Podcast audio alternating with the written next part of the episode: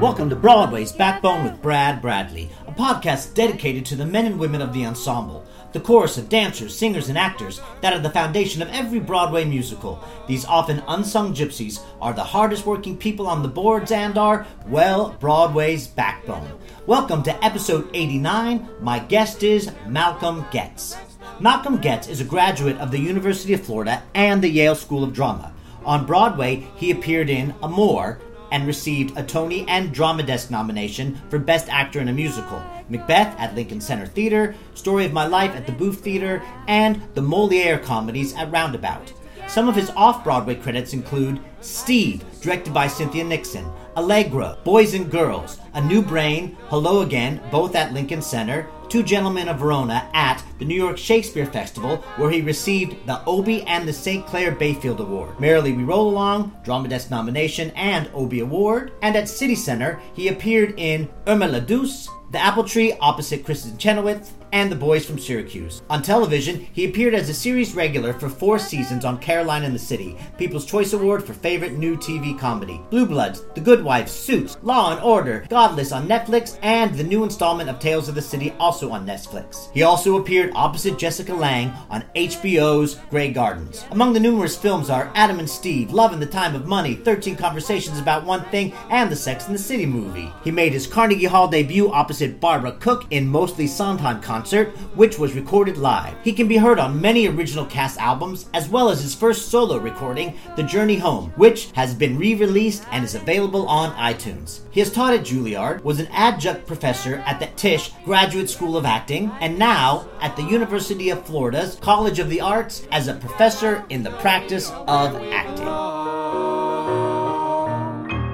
Well, hello, Malcolm Gets. How are you today? I'm good, Brad Bradley. How are you? I'm great. So, this is uh, only my second quarantine recording, so I'm so glad that you were gracious enough to agree to do it. I'm glad you asked me. Well, of course. Where are you quarantining at? I'm in Gainesville, Florida, which is the town I grew up in, and uh, for reasons I won't bore you with, I just happen to be here with my husband. So we are in Gainesville, Florida, in a lovely little old Victorian house, and just like the rest of the world, taking it a moment at a time. So. Well, let's just start there. So you're from Gainesville, and uh, how did you get started in this crazy business of show? My parents are from London, and they were Blitz babies, and they saw all the great shows, and they came to the States and had four of us, and I was born in Chicago, and then we moved here to Florida in, when I was six. And the first thing that happened was my mother used to play primarily five record albums all the time Oklahoma, Carousel, South Pacific, The King and I, and The Sound of Music. I call them the Big Five. Especially Carousel. My mom has good taste. She was obsessed with that album. And so then about that time, I started playing piano around eight,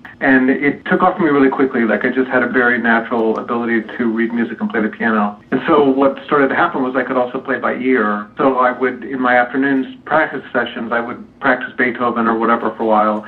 And then I would just start to play If I Loved You or something, because my mom in those days stay at home, and she would walk around the house and she'd sing, and we'd never talk about it. She would just sing while I played. You know, I did plays in elementary school in middle school, in the sixth and seventh grade, we had this great teacher named uh, Mr. Cross, Donnie Cross, and he had us do one-hour condensed versions of Shakespeare. So in the sixth and seventh grade, I played Macbeth, Romeo, Petruchio, and Bottom. Wow. And, and it, yeah, I know, right? And plus, my parents are of a generation from England where they used to quote Shakespeare, like my, my mother would say, to that knows not be true. So I was already not afraid of that language. The real turning point, I was obsessed with this girl who's still my friend, Hannah Stamer. Her mother used to direct shows at the community theater, and I used to follow Hannah around and a puppy dog. When I was like 13, we went to watch a rehearsal of Oklahoma at the Gainesville Little Theater, which is now called the Gainesville Community Playhouse. Her mom was directing, and the pianist was late. And so Hannah's mother, Jean, said, What are we going to do? And Hannah goes, Malcolm can play it. He can play anything. So I got up and I just started sight reading like Farmer and the Cowman or something. And sure enough, I could just play it. And then people would be like, What's my part? So I would sing their parts to them. And at the end of the night, Mrs. Stamer, Hannah's mother, was like, You can sing. You should be in a play. So they put me in the next play, which was Annie Get Your Gun. and that was it. That was it. And so then I started doing theater and playing the piano, classical piano, until I was about 19. And by that point, I'd started taking dance class too, because my third grade elementary school teacher still is half of the artistic directorship of a professional dance company, an international dance company in Gainesville called Dance Alive. And Judy Skinner and her sister Kimmy Tuttle, Kimmy's the ballet marm, and Judy is the jazz and uh, modern teacher. And so I started taking Judy's classes too around 16, 17. So I was kind of doing it all, but it was all competing with this, putting me on the fast track to being not not not the fast track, but you know, I was studying to be a classical pianist. Like I, everybody thought that that's what I was going to do was just you know try to go to Juilliard or something. And what happened was it started to interfere with my well, the acting stuff started to interfere with my piano playing. And by that point, I had a teacher who had gone to Juilliard herself, and she's a brilliant pianist and great teacher. And one day I came in and she said, you know, you're distracted. And I said, well, I'm doing these plays. She said, you're very clever. She said, you read music like lightning. She said, but you're going to get up to New York and the kids are going to just eat you alive because you're not really living up to your potential. So that was sort of when I started to say like, okay, I'm going to back off this playing the piano thing. And, and by that point, I was almost old enough to go to college. Then I went to college and got a BFA in acting. And uh, that's what started me on the whole thing. But I always tell my mother it was her fault because of those five record albums. well, those are, I mean, some classic. They don't get more classic than those five. Were you teased at all? Because uh, I know uh, parts of Florida can be very conservative. Are you teased for singing and dancing? You know what? I mean, yes and no. People would call me the F word sometimes, which I won't even, you know, honor the word by saying it. I don't know. I was I was so headstrong as a kid. I so just did what I wanted to do, and I was so fearless, which is amazing because now I have so much fear. But back then I would just do things, and I was kind of I kind of had blinders on, and so. I, people made fun of me. I really didn't notice it that much because I was I was just hanging out with people who are doing the same thing for the most part. My family was strangely supportive. I mean, my mother told me later that my father was crazy about it, but they just encouraged me, and my brothers and sisters, you know, just sort of went along with it. So I used to stand in the living room and sing along with the cast albums too. Then when I started quote unquote acting, and I'm of that generation. Like I always feel like there's a certain musical that that actors identify with, and I'm definitely a chorus line generation. Oh, because nice. we had that album, yeah, and then I saw it on Broadway like ten times. I'm serious, I saw it ten times. That's what I wanted to do more than anything in the world was I wanted to sing and dance on Broadway, and I never dreamed I would. And you know, it's talking to a dancer like you. Like I, I have to say that like I would call myself an actor who moves really well. I danced and I danced in shows and stuff like that. I danced with the Rockettes and and all of my first gigs in New York were as a dancer. But what gave me the edge as, as a dancer or mover was that I could sing and act. That's what really. Because when I first came to New York, the first time I came was in '85, and they did they're playing our song at the Equity Library Theater. Oh wow! And I got an agent, the whole nine yards, but I couldn't really deal with New York, so I went back to Florida for a couple of years and did some more theater. Then came back in '87 or '88, and pretty quickly got the Christmas show, and it was just like the it was like the old school auditions where there were you know however a hundred some people, and then they put us in a room and started dancing us, and then they made cuts and they made cuts and they made cuts, and finally they got down to like I don't know 15 of us, and we were standing in the hallway, and they came up to me and they said, "Will you come in the room?" And I came in and they said, "Did you really play Romeo?" And I said, "Yeah." They said, "And you've done Cloud Nine? And I was like, "Yeah, like I've done these non-musical gigs. So they said, "Will you read for us?" And I was like, "Read what?" And so they gave me Santa Claus and Scrooge. And there I was, you know, 22 or something, 160 pounds, and but I could do it. So I did it, and they basically in the room said to me, "You are hired," because they needed one of the dancers, who they called the New Yorkers. We used to be called the New Yorkers. There were 12, six boys and six six girls, and they needed one of the dancers to stand by for the character guy, Charles, who I think is still there, or he was for a long time, Charles Hall that is sort of what changed my life because they had to build my wigs and my beard for Santa Claus and Scrooge, which took a few hours over a few days. And the woman that built all the wigs and beards was in the shop at Juilliard. And so one day I was talking to her and I said, you know, this is a lot of fun and I'm having good time. And I said, but I, I feel like I, I knew I had more in me and I just wasn't sure how to access it. So she said, oh, you should go to Yale or Juilliard or one of those schools. And I said, well, they'll never take me. And She goes, just audition. So about that time, I got cast at Paper Mill in a production of Shenandoah, which was directed by Robert Johanson and uh, choreographed by Susan Stroman. So I'll digress and I'll tell you that story. Yes, please do. I, I went to the audition for Shenandoah and I danced for a long time with everybody else, and Stroman was not there. She had an assistant named Norman Kwai. I remember his name. And Norman was her assistant. He taught this combination, and he decided who to call back. So a couple days later, they called me and said, okay, you got to call back for Shenandoah. Well, they were just then casting Tyne Daly's Gypsy. And I was freelancing with an agent, and the agent called me and he goes, okay, they want to see you for Tulsa. And I said, oh, no, no, no, they're not going to cast me in that part. And he said, why? And I said, well, I, I can tap. I said, but I, I don't think I tap that well. And I said, I just, and I, truthfully, I don't want, I didn't want to play Tulsa. Not that they would have asked me to, but like, it just, I didn't want to do it. I really wanted to be in Shenandoah. so the agent was basically like, well, you got an appointment. Well, of course they conflicted.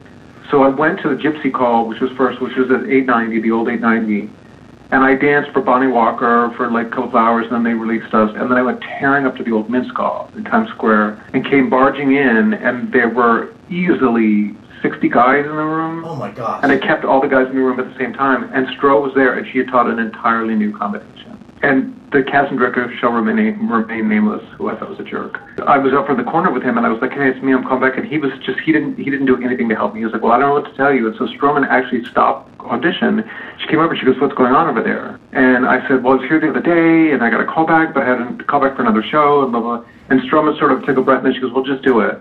And so do what? She goes, "Just do the old combination." She goes, "Norman will do it with you."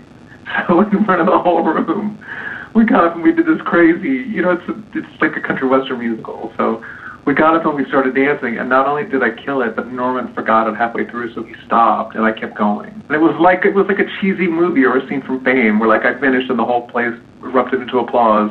And the second thing that Susan Stroman ever said to me was, she said, "Kid, you got balls." So they cast me, and during that show, I had auditioned for these schools, and during Shenandoah, I got up one day to the paper mill, they used to pick, like, maybe they still do, they used to pick us up on, like, pick us up right there, 43rd 9. And I got up, and as I was running to go to do a matinee, I grabbed the mail. I got this letter, and I got the letter from Yale, and I remember, I was like, oh, and then I was like, oh, right, they're, they're probably making decisions.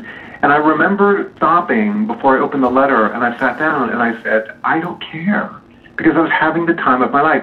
It was in Shenandoah was Brent Barrett, George Dvorsky, and Dule Hill, who went on to become a television actor. Um, it was it was an incredible production. It was the best group. And I, I remember before I opened the letter, I thought it's okay. I thought everything is great. I don't need something to happen.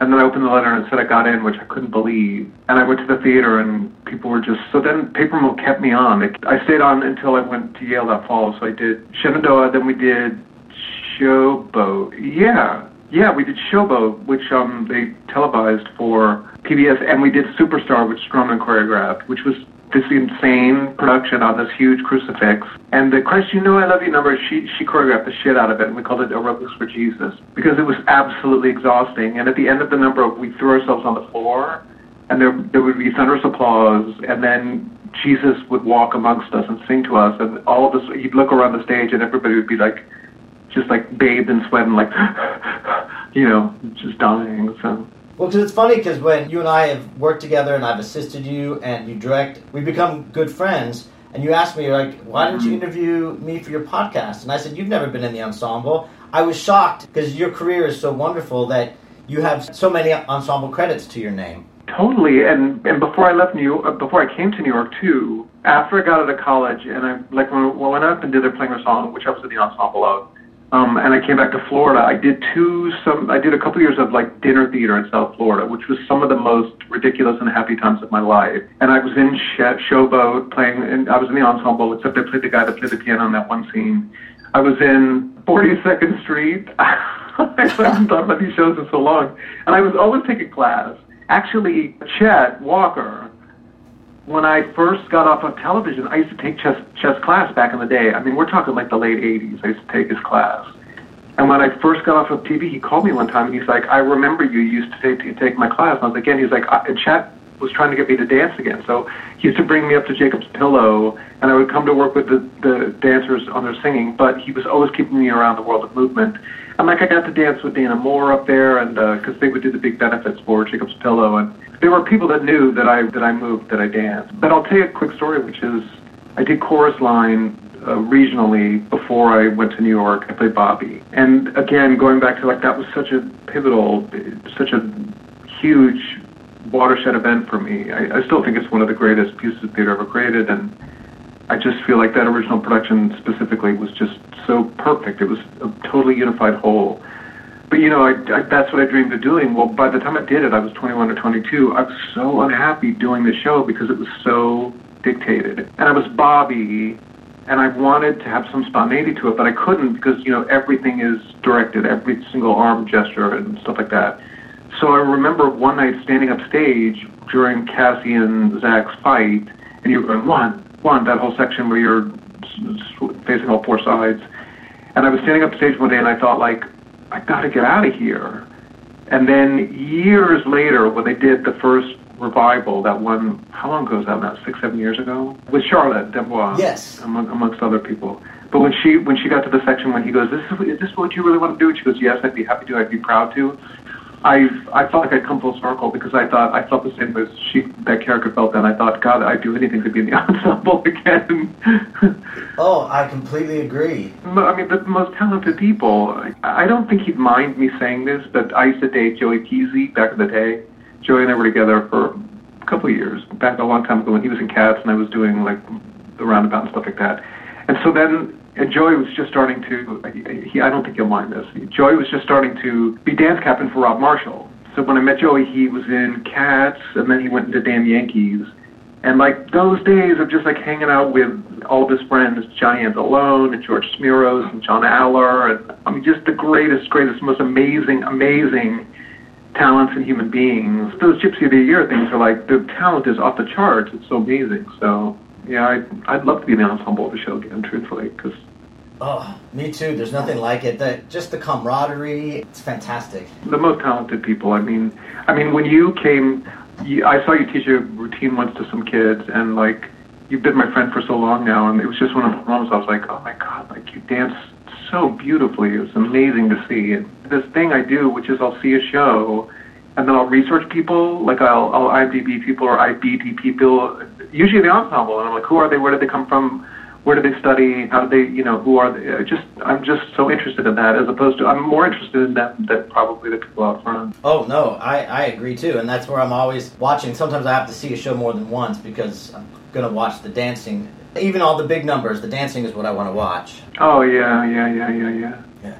Well, you see, yeah. your career is amazing because it spans both mediums at TV and film and Broadway and off Broadway. But so I wanted to start talk about like your off Broadway. You did a lot of great stuff at Lincoln Center, being a favorite. What was your experience being in like the Merrily We Roll Along, which you won uh, an Obie Award for, and then New Brain and Hello Again? These are darling off Broadway shows that you got to be part of creating. Well, I'm glad you brought up that up, and it makes me think of one person, who, Graciela Daniele.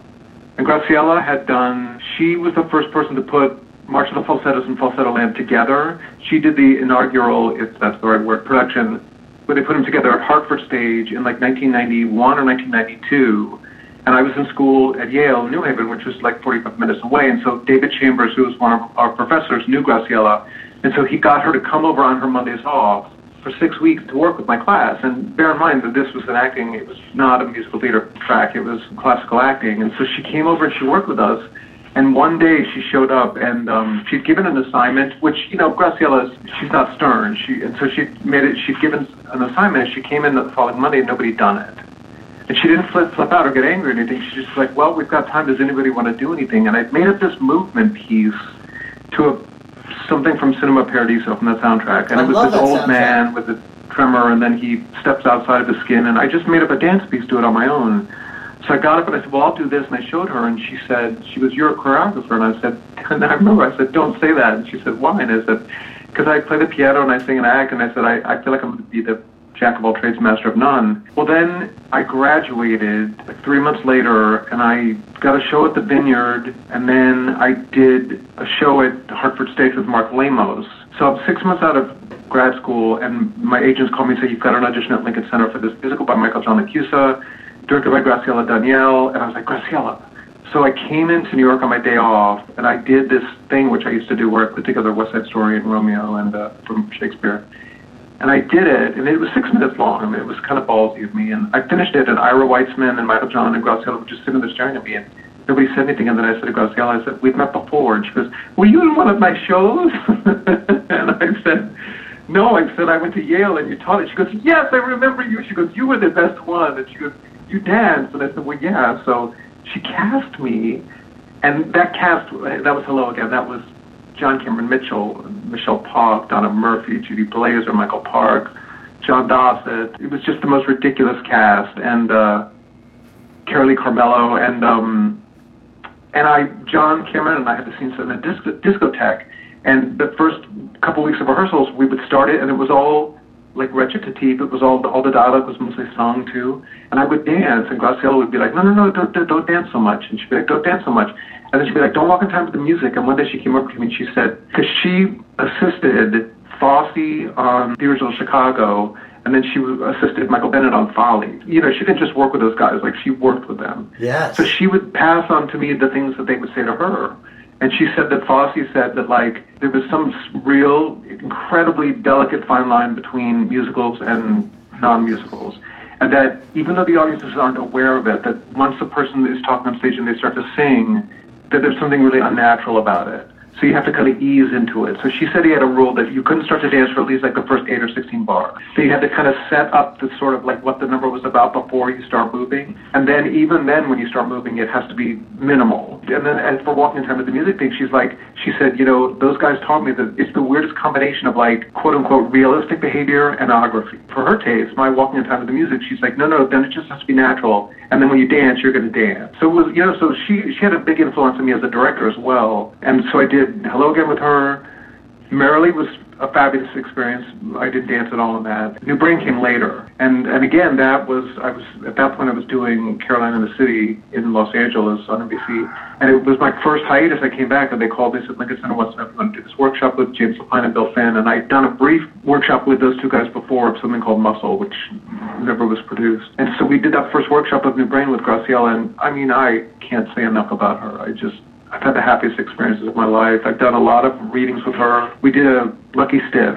We did a uh, mufti of that at the York Theater, and it was really, really good. Like even we made a recording of it. It was a great cast, Mary Testa, and, and yeah. So Graciela, I sort of followed her around, and I did. I, I, you know, the thing about my journey has been that I've been in these sort of critical, critically lauded shows that never were big commercial hits because they were. I've never really done a Phantom of the Opera. I've never really done a Hamilton. I've done these sort of dark, esoteric, artsy off-Broadway shows. And then the two Broadway musicals that I worked on were also, you know, not conventional. Amour by Michel Legrand and Jeremy Sams, which James Lapine directed, and then The Story of My Life by Neil Bartram and, and Brian Hill, directed by Richard Maltby, who I love. And both those shows were very intimate and offbeat and different and they were both heartbreakers because I believed in them both so mightily, and, and neither one of them lasted because the critics just weren't going for them. So, so someday I would love to do a Bafo hit like Hairspray.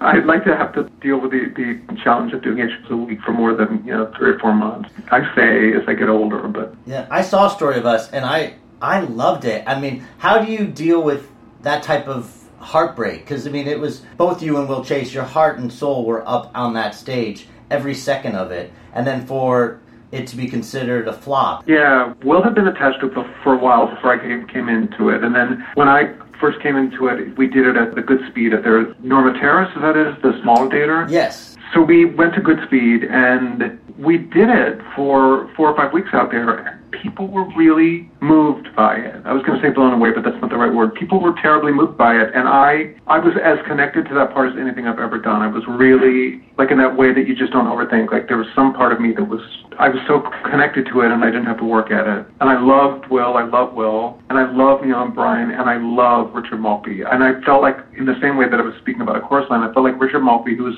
a total man of the theater. Like Richard is a great lyricist and he's a great director and he's a great conceiver and he's great he's great at putting groups of people together, and he's just like a fabulous. He's like how, how I imagine how I imagine Oscar Hammerstein was, like just like a total person of the theater. We took some time off after Connecticut, and then we did a workshop in New York. And so we had like a year to live with it, and it was so perfect because we would perform it, and then we'd take a month off, and then we'd perform it. And I felt like it just kept dropping in for both of us, even more and more and more. And they wrote one new song, which was a great addition. And and I remember thinking, like, I thought I'm very cynical and I'm very self-protective.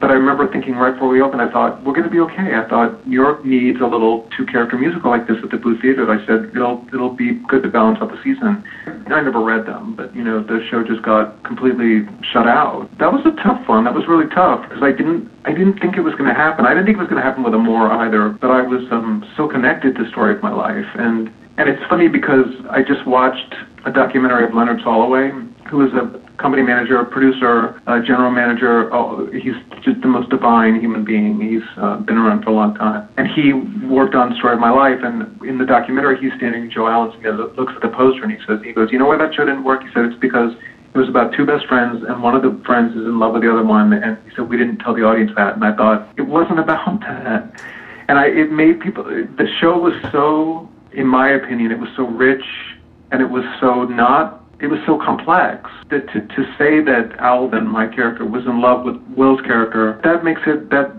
robs it of its investment because I don't think Alvin ever had sex with anything. I think he just, I think he loved his best friend, but almost like a child. Like I don't think there was anything sexual about it. And so, you know, to get musicals that have that sort of complexity and subtlety, it's hard to get them to fly in New York. You know, that's that's why I've done so many off-Broadway shows or done so many musicals at the, institutions like the Roundabout and Lincoln Center is because, you know, every so often a light on the piazza will run or you know, every so often a, a, more upbeat show will run, but for the most part, Mr. Sondheim, of course, is the one exception. But I've done so many workshops with so many, with Ricky Ian Gordon and people like that who are just genius talents, but they're just Broadway is, and it's, and I feel like Broadway before this pandemic is really Broadway now. Like, I mean, Hamilton is is groundbreaking, but so much of the shows are, they're just, you know, they're big zillion dollar productions with everything sort of spelled out and and artfully so. I mean, people do big shows beautifully, and I, I wish there was room for the smaller, more uh, uh, what's the word I'm looking for? Not untraditional shows, more more abstract shows, because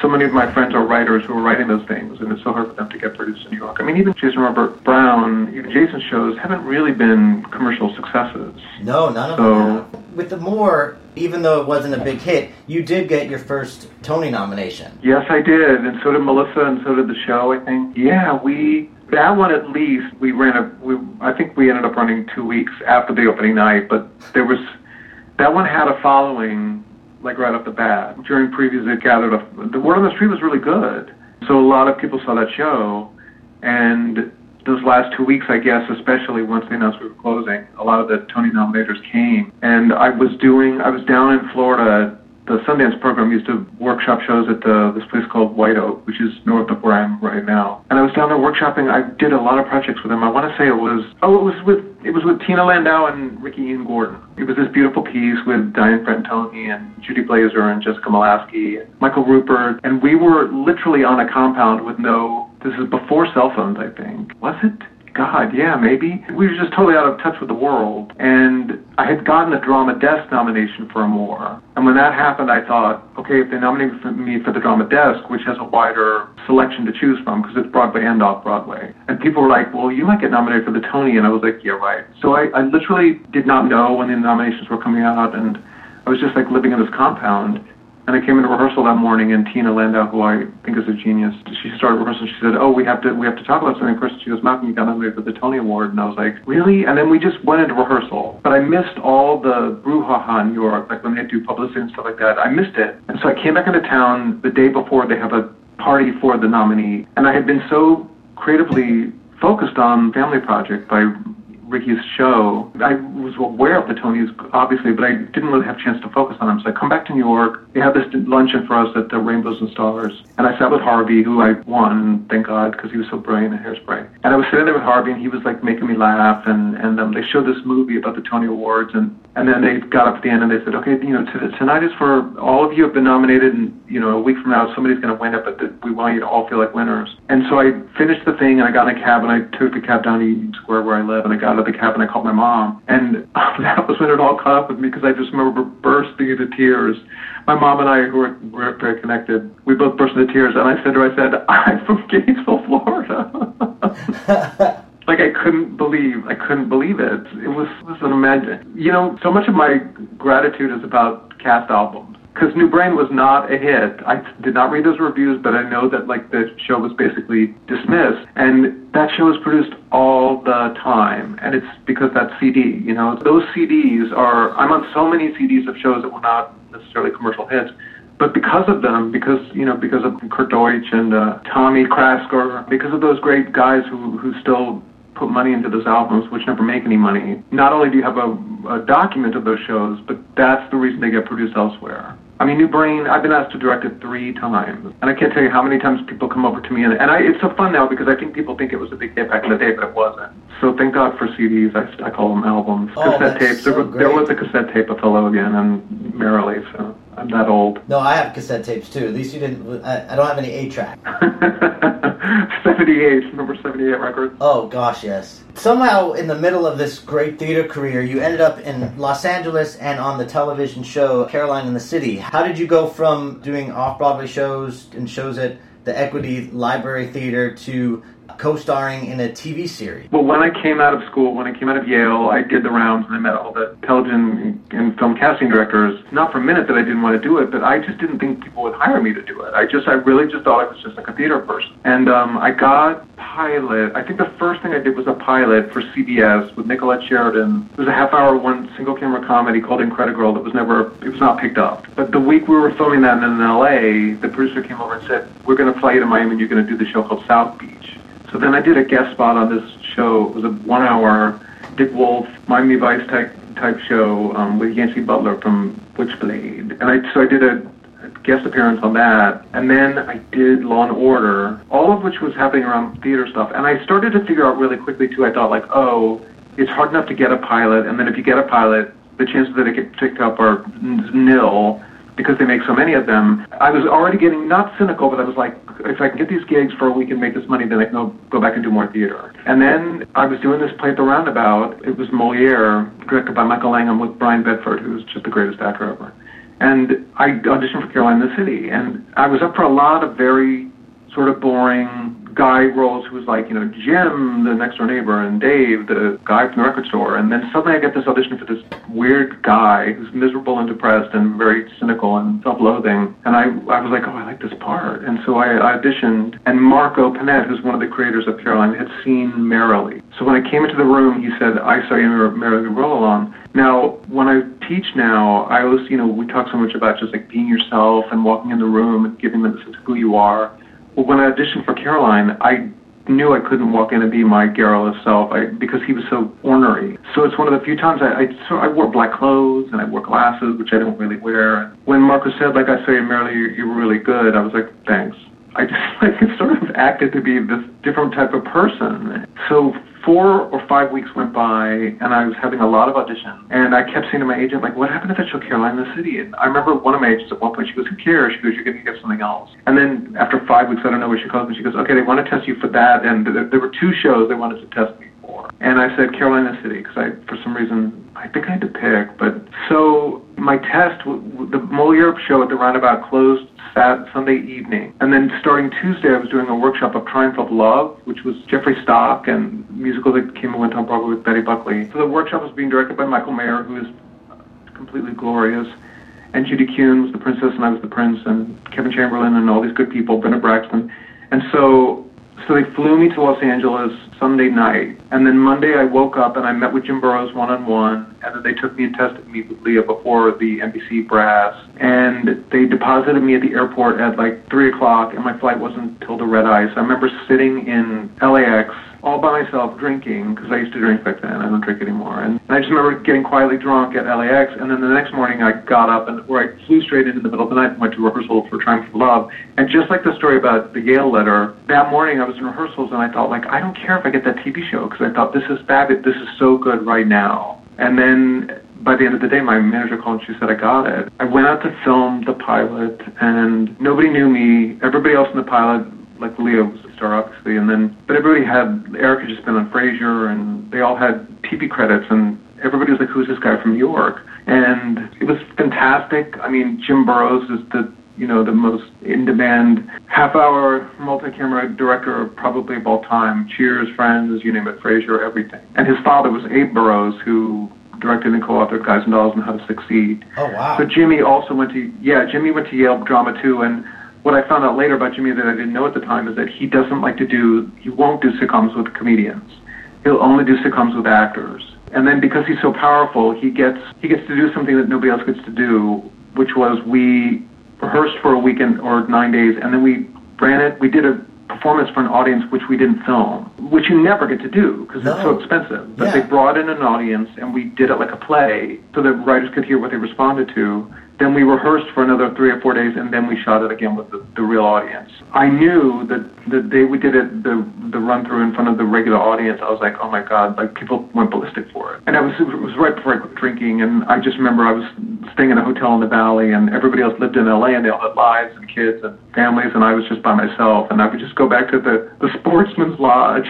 My friend Julie White, you know, you know who Julie White is? Oh yes, definitely. Julie is just the greatest actress and an old friend. I love her. And so she had said to me, she said, have a at the Sportsman's Lodge. Stay at the Sportsman's Lodge now. So I, I stayed there, and it's this really fantastic like hotel out of a different time, like 1950, 19 yeah, 1952, and it's right on Ventura Boulevard near the CBS Radford, which is where we filmed. It was total kitsch, but I would go there and just be by myself and just be like, what is happening? So we shot the pilot on this one night, a Friday night or something. And we went really late. We went till like one or two in the morning. And then my friend Mitchell Anderson, who was in Party Five, Mitchell doesn't act anymore, but he was a wonderful guy, dear friend, and he was there that night. And he came running over to me and he goes, "This is gonna go." He's like, "This is gonna happen." And then I remember Warren Littlefield, who was the head of NBC, who I loved, came over and he's like, "Who are you? Like, you come from New York, right?" And then I went out by myself and got completely obliterated. Woke up the next day in the my hotel room at the Sportsman's Lodge in the middle of my bed at like 11:30 a.m., completely brutally hungover, and the television set was on, and it was the Oklahoma bombing. It was when the guy blew up the government building. Yes. Oh God. And so I have this memory of like waking up the, the morning after and just being like, you know, oh my God. And so I came back to New York and I'm sure I was doing some play, I can't remember what. And then two months later, Lea Thompson called me. She's like, we got picked up. And I was like, really? She goes, yeah. She goes, Malcolm, they're putting us between Friends and ER. And I had never seen Friends and I'd never seen ER because I was always on stage. she said they she said they gave us the number one spot they could give us. She said we're going to be on must see TV on Thursday nights, and I'm I'm so glad that I didn't know anything because I, if I'd had a clue, I would have flipped out even more. But I just I, I always say to my students, I say just stay inside the work because if you're like me. every step along the way has been a surprise for me, a, a nice surprise. But like I was not the kind of person. I did not go to New York thinking that I was going to set the world on fire. I mean, I, I had a lot of nerve, I had a lot of chutzpah, but like I always had a lot of self doubt too. And so everything that's happened for me has been like, wow, I can't believe this is happening. And I remember the first year of Caroline, I would just go to work and, you know, we'd just do our work. We'd be in this soundstage and we'd put on our little play and it was 23 minutes long and people would come and look at it and give us notes, and then we'd go home, and I'd go to the gym or I'd do whatever. But then all the time at like three in the morning, I'd get up to go to the bathroom, and somehow in that half awake state, I would be like, God, I'm in fucking television. Yes. and then and it would be like a fly buzzing around my head, and I'd be like, shoot fly, shoot, shoot, shoot, shoot, shoot, shoot. Like I could, and I never watched television. I couldn't, I couldn't deal with the size of it because on some level, and I still was not prepared. I was not prepared. Not that anybody is. Jim Burrows said to me, he said, "You better get ready, Gets." And he was right. Like I just was not prepared for the power of, especially back then when you didn't have a thousand cable networks. You just it was CBS, ABC, NBC, and HBO, and maybe Showtime. But right. there was not so much to watch back then. So if you were on NBC and you were on NBC between Friends and ER, people watched you. Fortunately, I got sober. I got sober right before the end of the first season, and I remember the wrap party from our first season we had a great editor named Pete Chakos, who's still around, he's a great guy. And he every year he would make these amazing reels, gag reels. I mean, he would have entire sections, like there'd be a section of cursing where they'd have all these outtakes of us saying four-letter words, and then there'd be an outtake of people laughing and breaking up and stuff. And one of the sections was all the guest stars we'd had on the show that year, and it was Elizabeth Ashley played my mother, and Jeff Bush played my father, and Jean Stapleton did the show, and uh, I mean, it was like that. I I'd been sober for about four weeks at that party, and they were showing that reel, and I I burst into tears, and I because I just got it. I was like, I'm the luckiest mother in the world. Like I just I couldn't believe how good it it was. Did you see Elaine Stritch's show? I did. I, at Liberty, yes. It was tremendous, and she, at the very end of the show, she quotes Beckett as saying, absent always. And the way she closed her show was she said, well, almost always. She said, I'm catching up. And that's how I feel. I, even now, I still feel like I'm catching up in certain ways. But I'm, I'm so grateful that I got to do that show because then we did three more years. And for those three years, I was, I was present. I mean, I still had a lot of anxiety and a lot of noisy shit going on in my head. But I also had moments when I really would be able to look around me and be like, wow, this is so great. I'm so lucky, you know. That's how I feel about my life, truthfully. I mean, I just feel like, God, I've been so lucky. I mean, and just, and now, uh, you know, I've been down here teaching for a few years at my alma mater, the University of Florida, and I look at the kids and they'll ask questions and I'll say to them, I'm like, guys, I'm one of you. I'm like, I'm one of you guys. I grew up in a lower middle class suburban neighborhood with two extremely well meaning, loving fabulous people, but they did not earn a lot of money and had nothing to contribute to my career financially, nothing. Like I paid for Yale completely out of student loans and work study. And I will even go so far as to say, with with love and respect to them both, they didn't say go to New York and set the world on fire. I was like, I'm going to New York, and they're like, Do you really need to? Like, are you, you know what I mean? They they they were cautious. They were afraid for me. So people if anything, people sort of tried to. When I got into Yale, I called my mom and I said I got into Yale. And she's like, "But you already have a degree." I was like, "But mom, this this program is like," and she's like, "Who's going to pay for it?" And they just were afraid, you know. So I didn't have parents who were like, "You're amazing, you can do anything." They, they were sort of like, you know, don't aim too high, and you know, so you won't be disappointed. And so I say to the kids here, I'm like, "Look, I just put my bicycle in a rental car." And I drove to New York City and I got a sublet to a friend who was on tour in Gypsy and I lived in a two bedroom flat in Hell's Kitchen where we did the dishes in the tub because there was no sink. Like it's all it sounds cliche, but I did it and I just did it. And I drive the students crazy because they're like, How did you get an agent? And I'm like, I tried to do good work. How did you get on television? I tried to do good work. Like they always want to know the formula or how to network or how to whatever. And I'm like, you're talking to the wrong person. I'm like, because all I ever knew to do was to try to do the best job I could in the performance, and that's what got me work. That's exactly what happened. I did the Vineyard Show, which was directed by Lonny Price. Then I worked with Mark Lamos. Mark told me later that he knew Graciela because she used to direct for Hartford. So when I auditioned for Graciela, I mentioned it to him. He called her.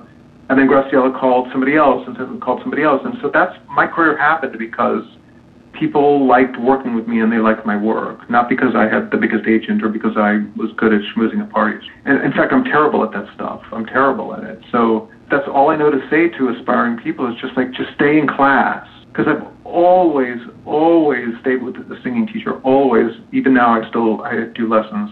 And for the most part, I was always in dance class too. I took in LA Ron Dennis, who was the original Richie in Chorus Line. I mean, the very first Richie, the one on the album Ron. He is the most amazing, amazing, amazing person alive. And he teaches a class, or he taught a class at Hollywood Dance Center called Over 40. and I used to take Ron's class, and it was like Donna McKechnie, and and it was like people from the old days. This woman, Kathrynann Wright, who I'd seen play Sheila in Chorus Line, and she was in Pippin, and I was probably 45, 50 at the time. And Ron, those guys were well, you know, had a few years on me, and there was no, there wasn't a lot of leaping. there wasn't a lot of like going to the floor. There's a lot of turning and a lot of lyrical stuff, but it was fantastic. And, and as crazy as it sounds, like right now I want to dance. I really want to dance again. Like I, like that has been beating at my chest again. That I want to I want to move around. So I'm trying to figure out if I can ask somebody on the dance faculty here, because I'm doing another year, if somebody will help me develop sort of like the movement piece that I did for Graciela, which is somewhere between like sort of like Bill Irwin work and, and dance. So I want to ask one of the dance faculty to see if they'll work with me because I want to move. I really want to dance. It's the most freeing thing in the world to dance, I find. It's maybe even more so than singing for me. It's the most uh, liberating. Great. And it's the surest thing to make me cry too. Oh, one of the things that I love about you the most is your authenticity, and uh, you have this interesting sense of self. And I've gotten to know you mm-hmm. very well. And from an outsider's point of view, you've been on television, all these cast albums, a Tony nomination. You should be the most confident person in the world, and yet I'm come to find out that you are riddled with self doubt and riddled with anxiety and fear. Yeah, so yeah, yeah. it's just so interesting that someone with your success has to deal with that. Because I think, from my point of view or anyone's point of view, we would think that you wouldn't have any type of anxiety, and yet that's definitely not the case. Well, anxiety is is like you know comes with the DNA, and there is a decided streak of it in my family. Like I would say that almost every male in my family suffered from anxiety and or depression. So that's just part of it is just chemical wiring. You know, I do think that creative people tend to be a little bit more plugged in, which can be a great a great thing, and it can also be a liability. And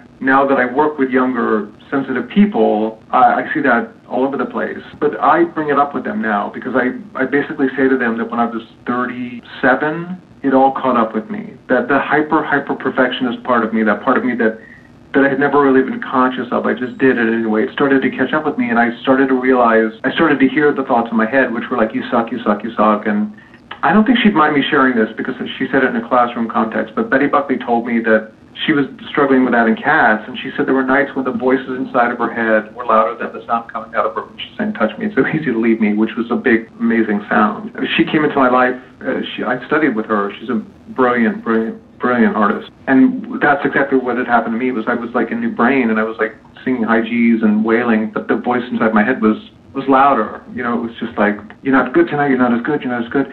So when I work with the young people now, I say, look, you know, you're 22, you're 20. And I said, I'm going to tell you something I wish somebody had told me when I was 20, which is for every negative thought that you have about yourself, like that could have been better tonight, then you have to come up with something that you did well, like like taking taking a, a tally, like a check sheet, oh, yes, a checklist. Yes. And and I, I say to people like, you know, it's a great thing to aspire to do good work, even do great work, and to push oneself, but there's a line that one can cross over where you go from like I could I could I'll, work a little harder because I could be better. There's a fine line between that and suddenly like I suck, like that was not good enough. I suck, and I wish somebody had sort of brought that to my attention when I was younger because it didn't it caught up with me when I as I said when I was like 36 and it was like a snowball that it was like a, a mountain it was like a snowball that had become a mountain and it was really and you know, no coincidence. It was after I quit drinking, and um, it all sort of caught up with me. As far as like you know, what you call authenticity, I've always been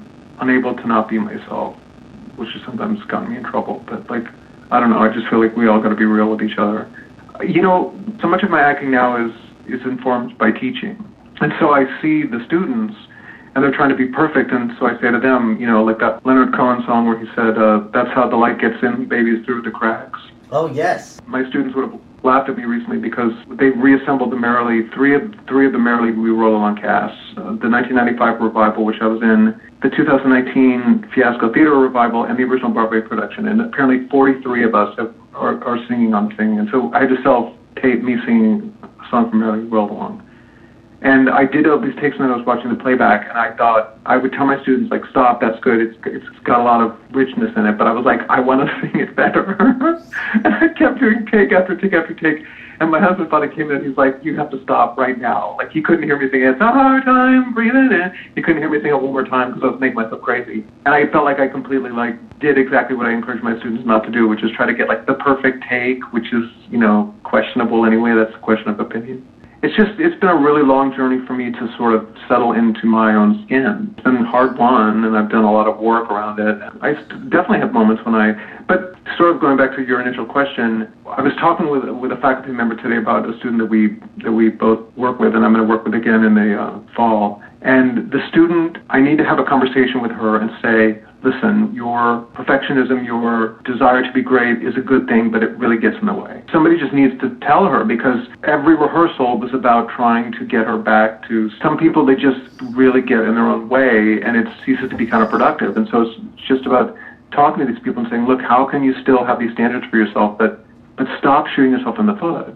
Because some really talented people can't do it because they just they, they can't get emotionally centered. That's a problem for really sensitive, talented people. I mean, there's that's why so many people drink or use drugs or do other things. Yeah. Because I had a friend once who said that like creative people are, are like lightning rods, and it's true. You know, it's like it's it's a it's a wonderful thing, but it can be a real burden. So I just try to get them at an earlier age because you you know you can spot them a mile away. You just see the student sort of like you know they finish singing and you say, how do you feel? And they're like, oh, I suck, I'm terrible. And they're like, whoa, whoa, whoa, whoa, put down the, the, the whipping. Yeah, stop. Just stop, be gentle on yourself. And What's so interesting, because so you are so hard on yourself. You really are. Something that shifted for me in the last 10 years was Olympia Dukakis, a great actress and director and everything, human being. She said that, I'm a member of this company called the Actors Center. She spoke at one of the events. She said, I think the reason that a lot of us become actors changes if we stay with it. She said that whole need for attention and approval, she said that gets really old really fast. And she said that we have to d- discover new ways to continue to do our work. And then what really killed me was she said, perhaps if we can view our work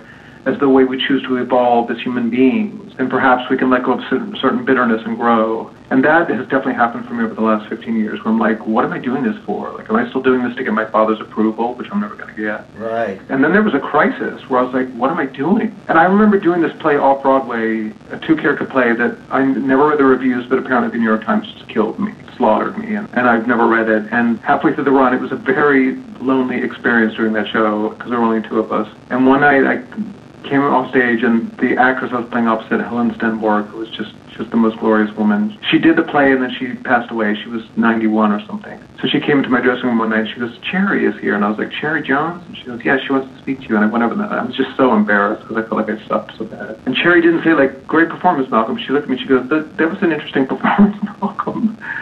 And so they always, you know, and she goes, she goes, something's changing in you. She goes, stay with it. And I held on to that. It was such a gift that she said that to me because I was, I was like in the hallway, as they say. I was like, I was evolving as a person and as a, and then I started to do the work more for the writer, the audience, the cast, and even to honor whatever ability I was given. I'm hesitant to use the word talent or gift, but like to because I do feel like I was meant to do this. And I feel like if you don't use your talents, you're denying something that you were born with, which can be really great thing to contribute to the planet. And so that's why nowadays, when I start to get really hard on myself, I just finally say, like, just get out of your way, Malcolm. Just like, it's not about you, Malcolm. It's not about you, Malcolm. I mean, it feels like it is sometimes, but it's not. Look out rather than look in. Focus on my scene partner. Focus on the audience. Focus on the newest chapter of my life is that now I meditate like a banshee, like all the time. That ranges from more formal meditation to just practicing being present, like all the time. I feel like I'm talking so much, but there's there's a Buddhist monk named uh, writer named Thich Nhat Hanh, and he writes his books are so beautiful because they're like they're like children's books. He says the most wise things in very simple ways, and he said your mind is like a kite, and he said if you have the moment of realization when you realize the kite is spinning off in fears about tomorrow and regret about yesterday or whatever. He said the minute you realize that the kite is spinning out, you take a breath and you bring the kite home to yourself. That literally will happen to me 30 times a day. I'll be standing somewhere and somebody will be talking to me and I won't be listening to a word they say and then I'll realize I'm thinking like I'm I'm going to die, I'm going to get COVID, I'm going to get run over by a car and I just take a breath and I come back to the present there are times I feel like, is this accomplishing anything? But then there are times I'm like, oh, well, I'm really present now. Like, I'm really so much more present than I used to be for my life. And I make my students do it. Like, I, I make them sit and breathe, follow their breath, because I say to them, I'm like, especially because I, one of the classes I teach is acting on camera. I'm like, if you're not there, forget it. Like that lens is that that it's right up your nostrils. Like if you, if you're away thinking of something else, it's going to be you might as well just write it at the bottom of the screen because the audience will be like they're not there. Whereas on the other side of the coin, people who are really present, I'm drawn to them. It's like oh that person's got a sense of something, some power. How did you transition from uh, performing and doing a bunch of uh, TV spots? I've, I've seen you in Tales of the City and Elementary, but now you went home to teach at your alma mater. And I mean, you also taught at Juilliard and other schools. You just seem to also have a knack and a joy for teaching. Was that new? Well, it started because of our you, are friends with her too, Deb Lapidus, who's taught at Juilliard Drama Division and NYU Graduate Acting for concurrently both programs for 30 years, and she's a master teacher, which is the understatement of all time. She's one of the greatest teachers I've ever encountered.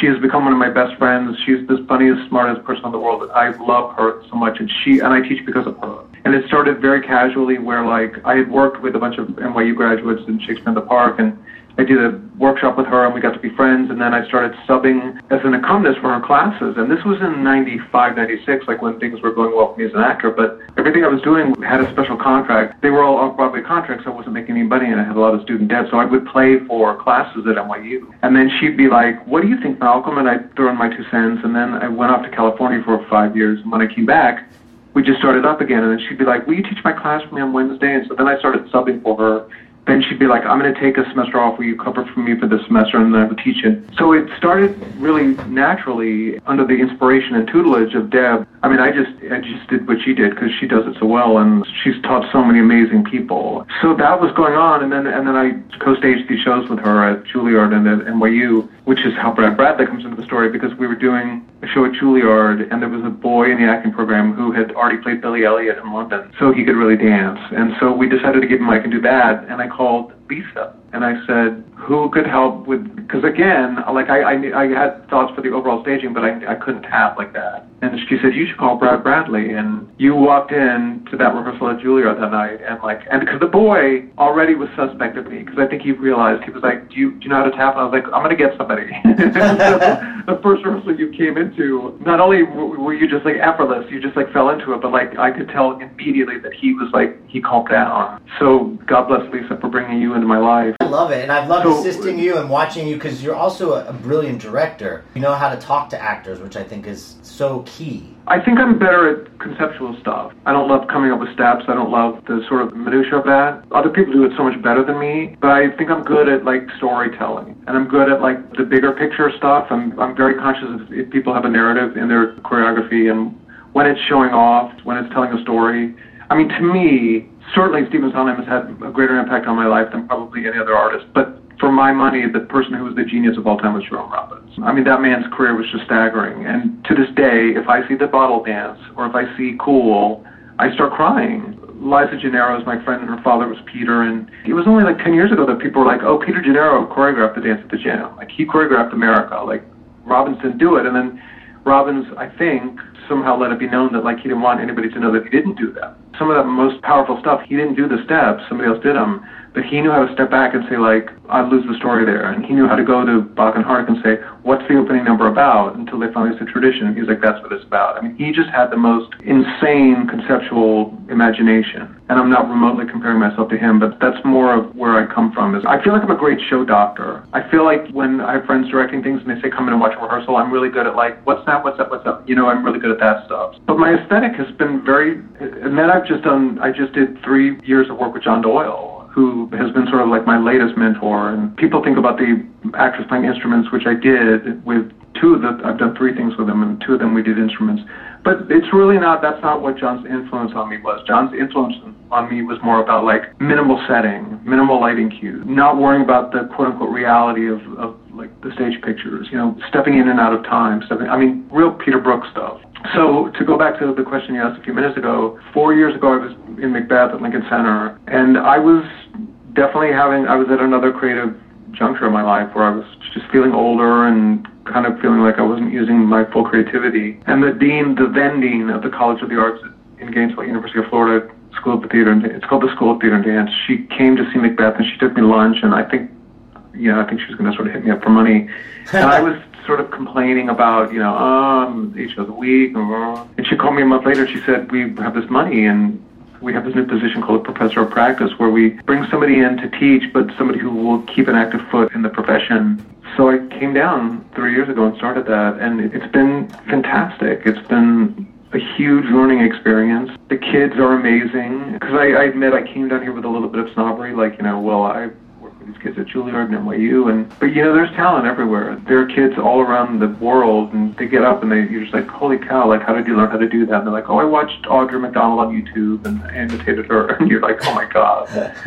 I think about that line from The King and I a lot. You know, but it's a very ancient saying, but a true and honest thought that if you become a teacher by your pupils, you'll be taught. It's been incredible. And do you know who Andrew Kayo is? Uh, I don't think I do. Andrew was in the Anything Goes that Sutton Foster did, and he was in Aladdin, the original company, and he was in a few things. And he joined the faculty uh, a year and a half ago, and he as the dance guy, and he's fantastic. And so, like, the faculty is really strong. The, a lot of the faculty still maintain strong professional ties. But I also want to say that, like, the first couple years I was teaching, it was so all-consuming that I really, I did, I did projects on this in the summer, but I was just trying to figure out like how to teach and how to deal with all the the, the academic stuff. This juncture right now, because I'm on summer vacation now, this is the first time when I'm like, I need to perform. So I'm doing a movie in September in California called North Star, and it's by a writer director named P.J. Palmer. It's Kevin Bacon, Laura Innes from ER, Corey Reynolds, who was the original Seaweed at Hairspray on Broadway, got a Tony nomination. And it's about this couple. Well, anyway, it's, it's a it's a love story it's a story about family, and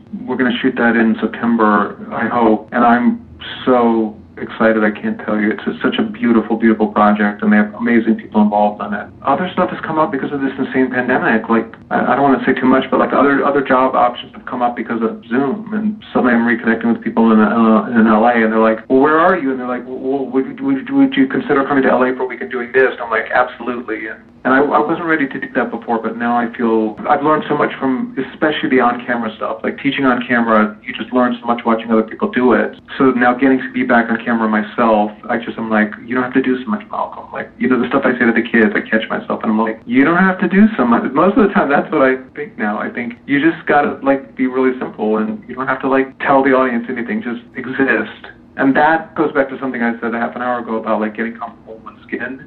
I think there's a reason why it took me so long to do film and TV is because like before I couldn't just be observed. I had to sort of put on a show to keep everybody happy. Right. Now I'm like, okay, yeah, sure, put the thing up my, my nostrils. I'm just gonna be. I'm just gonna be watched, be observed, which has been a long time coming for me because I didn't. It's not that I want to be observed or want to be watched, but I I think I'm finally finally kind of settling into myself. I hope. Only I taken 56 years. Well, I think you held your own opposite Jessica Lange in the Grey Gardens film. You were fantastic, and you recorded two songs with her. How was that experience? It was amazing. I mean, it was amazing because she's such an unbelievable artist. She's absolutely glorious, and she's the most beautiful person too, as well as just physically stunning. She was so good to me. She was really, really good to me, and by that I mean that she just. They told me later that when they when they first decided to do the project, that they were getting pressure from HBO to get a name in that part. And it's one of the few times in my life where when they called about the audition, I said they should give me that part because how many guys play the piano? And but HBO was thinking they would just hire somebody and fake it. So when I went in for my first audition, they didn't ask for it, but I had my husband filmed me doing a Rodgers and Hart number at the piano. And I just put it on a thumb drive. And at the end of the first audition for the casting director, I said, by the way, I said, I really play here. And the next day, the manager called me. She's like, the director's like, hire him on the spot, but HBO wanted to see more from me. And, the, and at the at the callback, they said they wanted to see more of my relationship with Jessica, which was ridiculous because Jessica was not at the audition. So I had to have a relationship with the casting director that, anyway, is all probably useless information. but I showed up. I showed up in Toronto with Drew and Jessica and Michael, who was the director who I loved, uh, Michael Sucsy. She just she I was like gold, like that was it. She was she was never like, you know, who are you? Like why do you have this part? Who, you know, what have you done?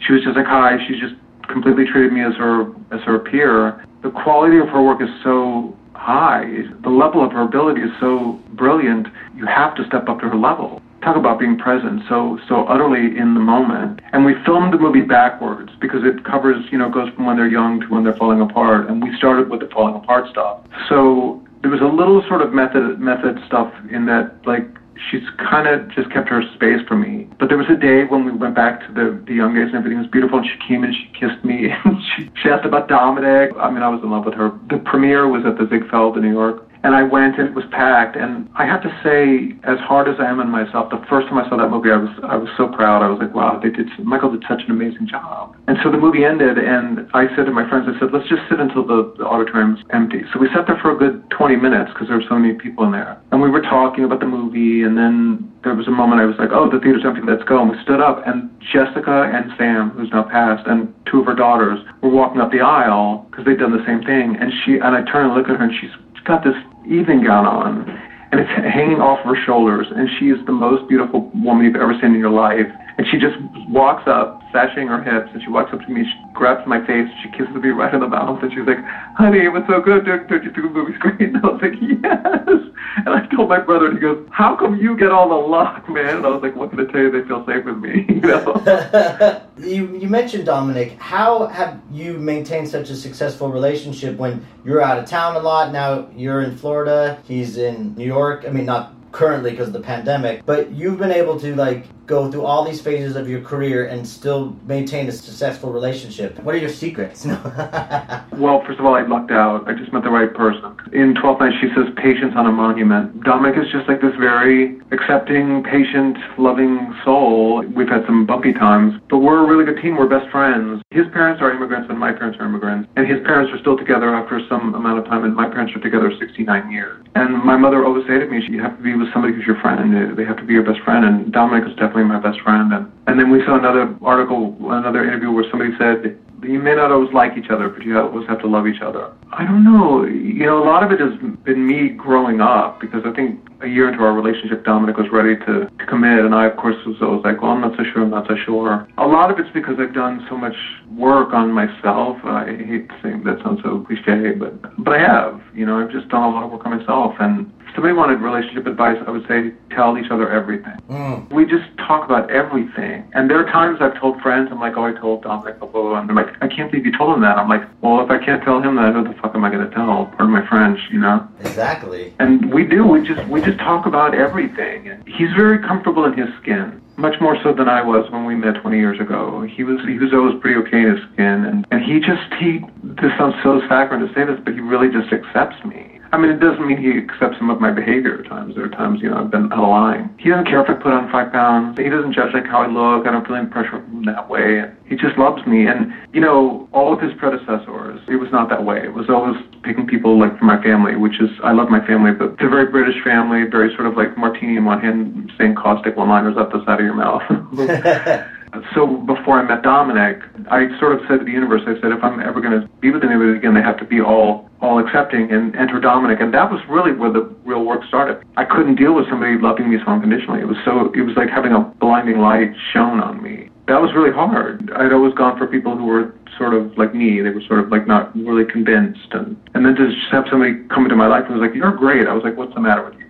I'm not great. Like, stop it. And I used to say over the first five years, I'd say like, can you turn it down a little bit over there? And be like, just bring it down, bring it down. Like, this is Miss Hannigan and Annie. When she comes, she goes, do I hear happiness here? Yes, exactly. like that. Well, speaking of doing work on yourself, you're like a handsome, stunning leading man on television. So now you're getting older and your body's changing and you know, Yeah. some people are like, "Oh, you're that guy from that show." I mean, how have you dealt with getting older in show business? I haven't. No, I can tell you one story. When Roger Rees was still with us and he was running Williamstown, they called me and they said it was Tara Rubin's office, and they called me and they said Roger wants Malcolm to come do Anything Goes at Williamstown. And I talked to my manager and I said, Oh, it's such a boring part. She goes, What? And I said, Billy Crocker, it's such a boring part. She goes, No, no, no, they want you to play Lord Evelyn. And I was like, Oh, oh, oh. And that was literally like the moment I was like, juvenile, no more. Thank God. Thank God. You know what I mean? I'm lucky because even as a younger actor, I sort of straddled the leading man character man thing. I was kind of in the middle of them anyway. But now I just don't have to worry about that shit. There's such better parts for the character people, you know? Now, that said, you know, when I was filming myself the other night for this Obie Award thing, I was watching the playback and I turned to the side and I'm like, what is that turkey gullet hanging from my chin? And I'm just like, oh my God, what happened? I just don't watch myself. I just try not to watch myself.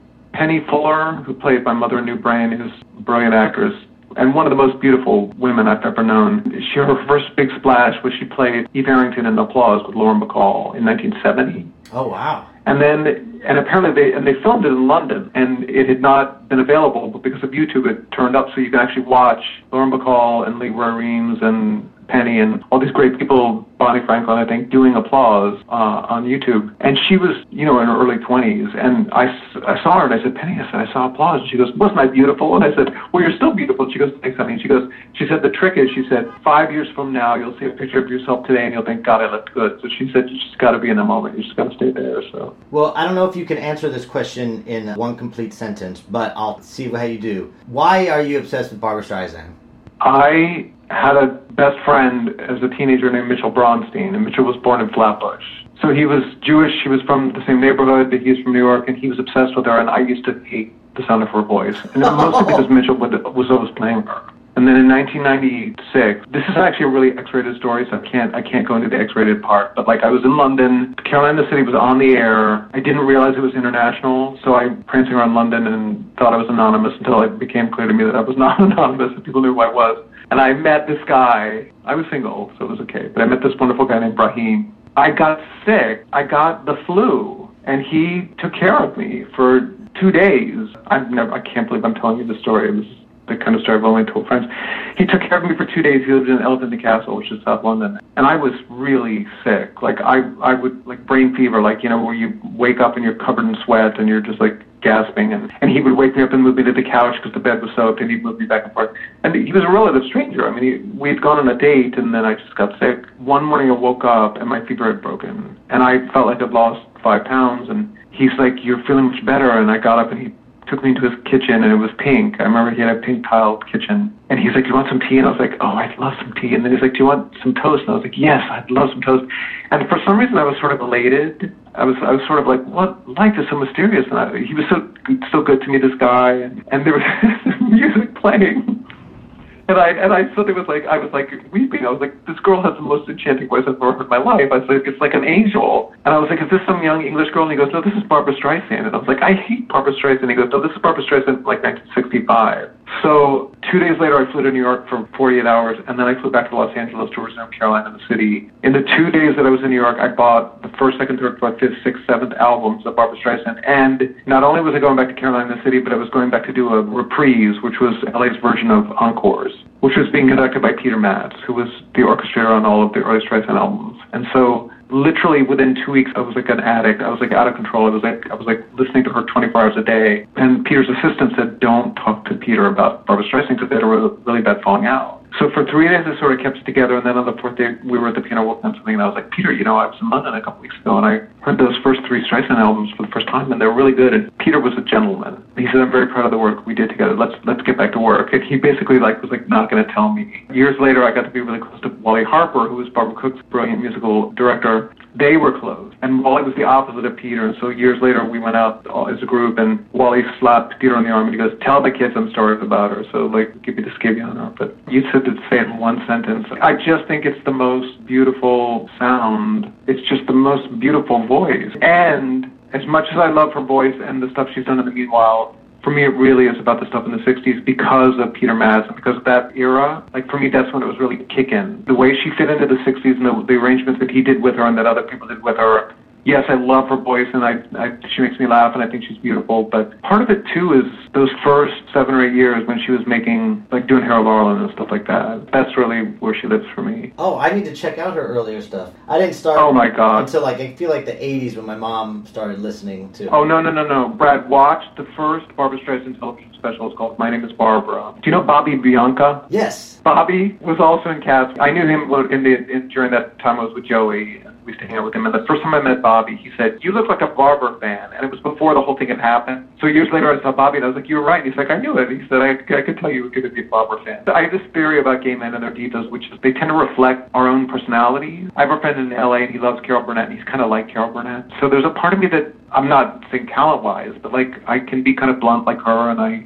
hyper perfectionistic like her and I don't know I, I her moxie you know I think I think I I used to have her moxie. Yes. Of your whole career if you had to pick one or maybe two highlights or just your personal life this was a magical moment one of them was we, we finished our fourth season of Caroline in the City, and there was a lot of changes going on at the networks. And right before we shot the last episode of the season, they said, We don't know if we're going to come back next year, so we have to make an episode that's going to function either as a cliffhanger. So we did this very sort of unfulfilling final episode because it had to be able to carry over into another season or end. And so it sort of accomplished neither. So we had a wrap party, and somehow I got this thing into my head, and I taught, there were five series regulars and then we had a director named Ted Lang, who'd been a Broadway guy before he started directing television. And then we had this executive person named Faye Oshima, who was just the most elegant, is the most elegant and gracious lady. And so I got this crazy idea, and I rewrote So Long Farewell from The Sound of Music. Uh-huh. And the beginning was like, there's a strange sort of sound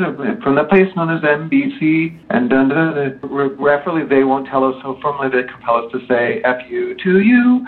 So long farewell, au revoir, Wiedersehen, I'll never fly in Jimmy's plane again. Jimmy Burrows had a private plane. So then everybody wrote their own verse. And it was the whole, the crew and the networks, and it was like a room full of people that I spent five years with who I loved as much as any people in my life. Those people are the most, the crews, same in New York, they're just the greatest people, they're the hardest working, most unsung heroes. So we got up to do it, and that five minute song took like 15 minutes to get through because every time somebody would sing their solo, the place would go insane. And then Faye Oshima, she, she's very elegant and reserved, and I don't know how I got her to do it, but everybody else wrote rewrote their verse, but she was Gretel, and all she had to do was go, "The sun has gone too bad in the high," because she was so hardworking. And so they, went down the aisle, one, two, three, four, five, six, and it got to Faye, and she stepped forward to start singing. And then I was playing the piano. I had to hold for like I was just vamping for like two minutes because the people were screaming so hard. And then she burst into tears, and so she's standing there weeping, and she goes, "The sun has gone to bed at summer's time. So long, farewell, be to saying goodbye, goodbye, goodbye, goodbye." And you know how the movie then the guests all go goodbye. Yes. All those crew people, all those people who are not musical theater people, they all just went goodbye. And the place erupted. And I went to the door. I knew I had to leave. I didn't want to talk to anybody once the number was over. And I ran to the door and I just turned around and I looked at the room and I saw all these people who were so happy and so full of love. And I left. That moment was like a snapshot. I'm not saying it was because of me, but I just I thought like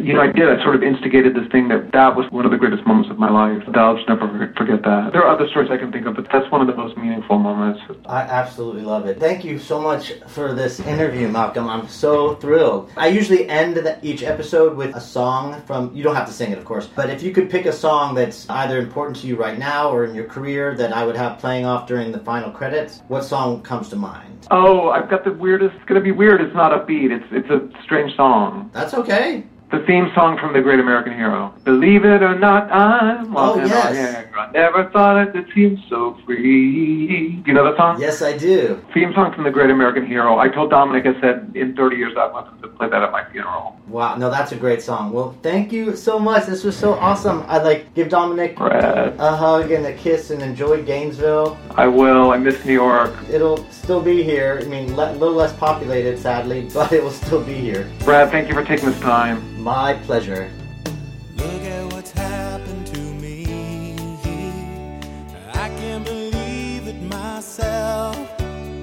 Suddenly I'm.